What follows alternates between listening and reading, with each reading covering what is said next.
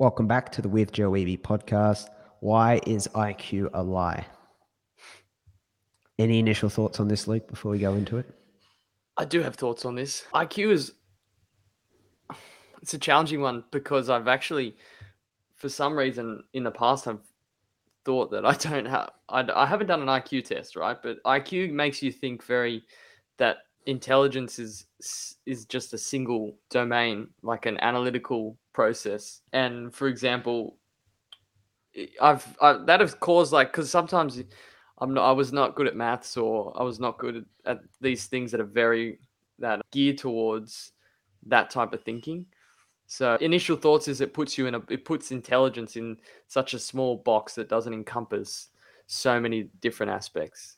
Great distillation. What impact do you think that has on people? Stops this notion, from- this notion of IQ. makes them think maybe that they're not smart and then maybe they won't actually go out and do things and they won't have you know it could limit beliefs about or it could cause not so good beliefs about In people. episode 247, I believe, when we started the series on Ken Robinson, Mm. and we're still going, this is all still influenced very much by his book, Out of Our Minds. Mm. I introduced the idea that we're probably utilizing 1% of our gifts as Yeah. human beings. Probably less than 1% is my assumption. did you And this this is part of the thinking.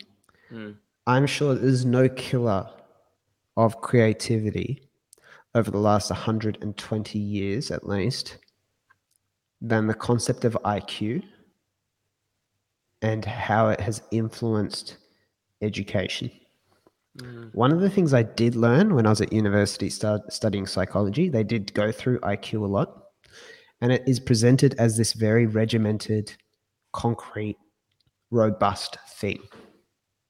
It's the problem with all statistics. People just see a statistic and they go, that is true. But statistics are, if you remember Taleb, it's easier to macro bullshit than it is to micro bullshit because you don't get to see the data, the sampling. You don't get to interview millions of people or see how these concept constructs were invented or why they were invented.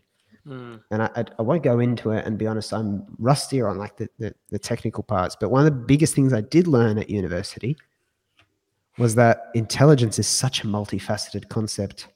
I almost never use the word or refer to the concept, even subconsciously in my thinking. To me, intelligence is so useless as a concept in this modern world. And you would go back to the um, episode on, like, I forget what it was called, but when we talked, it was just two or three episodes, three or four episodes ago on educated for 1950 or whatever it was, like how fast technology changes. Intelligence is pretty useless. Adaptability and being able to like have a growth mindset just overcome a challenge is actually useful. So people will still bring up my freaking high school mark in some instances today. And and I think people, if I talk about it, people probably think I'm being fake modest, which is where I have this mark, but it's not useful and all that. They probably, it, I don't know if it sounds like, oh wow, he's just kind of, oh, you know, no biggie. Is so fun to, so useless, such a useless concept, such a useless concept. I do not optimize the people I work with for intelligence at all. Is never on my radar.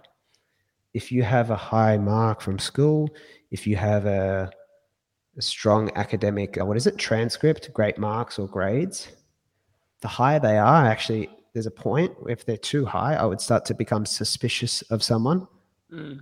and their ability to work in a creative entrepreneurial capacity. why why is I'm, that I'm not, I'm not being, because of those people start tend to be very intense, intensely about their intelligence. And there's normally, there's, and Ken Robinson's TED talk talks about this with academics. They live in their heads. Hmm, yeah they over intellectualize things. They're not good at connecting to their intuition. They often, in many cases, take themselves too seriously. For that reason, not many of them actually interested in very entrepreneurial kind of things, creative, innovative things. They're more going down much more traditional, conventional career pathways. And um, I, like I could go on. It's much, it's much more useful to me. Liam Hounsell, best example, incredible person to work with, dyslexic. Scott Scott McEwen is like you, hit some better academic kind of runs in year 10, 11, 12, Mm. So got more of a growth mindset, natural curiosity, pick up, play with things. Far more useful. Ken Robinson in Out of Our Minds, because I do have to move on, he kind of makes a point. Music can contribute to physics and math ability, right?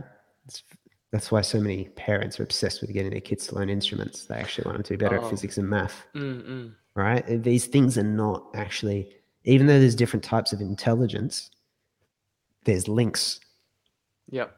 so it's also counterintuitive to try and focus on one of them. Our current view of education, he says, is dominated by IQ and memory for factual information. There are four assumptions. One, we're born with fixed intellectual capacity. Two, intelligence can be calculated by pencil and paper tests. You have to be fucking kidding me. Three, and this is a big one, it has predictive capability. Bullshit. And four, it serves as an index of general intelligence. I think that really encapsulates what you were saying.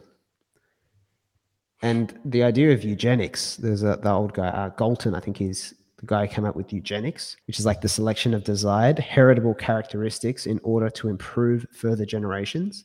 So turning like how to improve people into like this precise calculatable science is is one of those very evil things that was born out of this misguided view of human potential and intelligence eugenics is a very big principle behind hitler's ideology and the aryan you know remember the pure aryan race Mm. Yeah. that's why he wanted to purify, get anti Semites and Bolsheviks and everything like that, homosexuals. So the intelligence thing is very much linked to like identity. What is IQ? Can you think of a modern example where IQ actually is optimized towards anything? Any anything? I just think I think our grading systems for schooling Mm. are associated, you know, and it's kind of like IQ adjacent concept. It's not exactly, it's not a measure of IQ, obviously. Yeah. Um, I don't, I'm not that familiar with the, the instances it's used in. Honestly, I really want to talk more about the IQ dominated idea of intelligence Mm. because no one's doing IQ tests in companies. No one's doing IQ tests when they make you apply for a job. Well, I fucking hope they're not. That's that's that'd be very there'd be not much hope there. But but the the the very uh, IQ-ish generalized view of intelligence is still a very dominant thing. And Taleb, if you remember Taleb's ideas, we did episodes on him from 180, I think, or 181 to 194 or 5 on the podcast. Risk taking is more important than knowledge. You know, people that are messing up the world are the academics, the economists, and, and the scientists. um, I love his thoughts on that. all, all the all the big kind of IQ heavy kind of folk, and it's just not very useful for much. But people people leaning into it is also counterintuitive. So there's, Mm. there's a negative side to it. So, how does an IQ test tell you anything about communication skills? What someone sort of values, the way they, you know, what you know, how they carry themselves. What, sort of principles do they have? What what are they like as a person? Here's here's an things. everyday here's an everyday example. You're at the doctor, right? And you're getting a needle. And you're terrified of needles, right? What does the doctor do? If you're a doctor, I come in and I'm scared, terrified of this needle. You got to give me this needle. Look the other way. Look the other way. Well, you know, like the best doctors make you laugh Mm, and get your mind off it. yeah. All right. And then laughter releases all the tension. Mm, They jab you when you're not thinking about it, and you and you get on with it. But you see, that requires EQ, emotional yeah. intelligence.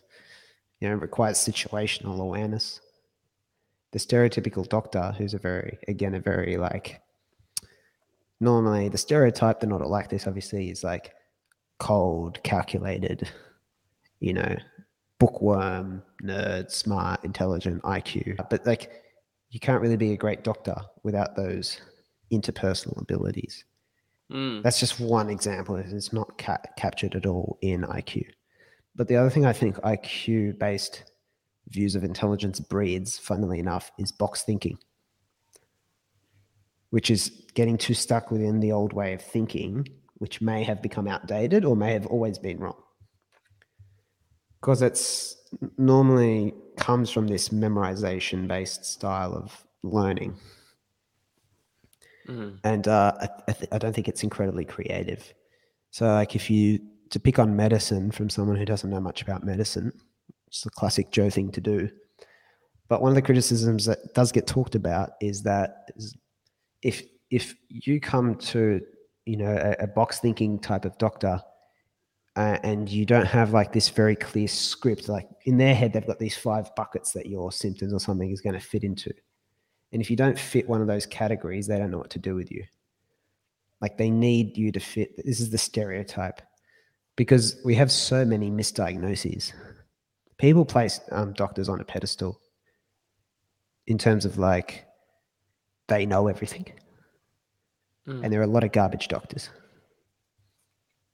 my dad was in hospital one year and they wanted to remove his gallbladder and he'd been told by his per- private doctor like you know you don't need to remove the gallbladder and stuff if they ever tell you that call me so he calls this doctor he gets him to speak to the surgeon and the surgeon surgeon who was before adamant that he had to operate after talking to dad's doctor on the phone goes, Oh, you know, I think we'll be all right. That's concerning. This is a it? very quick oh, it's super concerning. It's not it really gets away from our point today. Yeah. So I guess maybe a good takeaway is what's what are you prioritizing instead of IQ and intelligence? What are you looking for in people? That's probably the real question. Because if I'm going to take away this thing everyone values so much, IQ, what are we going to replace it with? Hmm. That'll be a good question to keep unpacking tomorrow and the day after. Ooh, cliffhanger. I was, if, you, if you left another three seconds, I'd be like, oh, well, no, no, no. I think I did that very well. So, yeah, just remember the Dorman newsletter. You can jump on that in the link in the description to follow along with the podcast, like once a week, just to get a consolidated summary. But we have an episode every day. Tomorrow, we're talking about why academic people are not the most creative. So, very much an extension of today. Talk to you again tomorrow.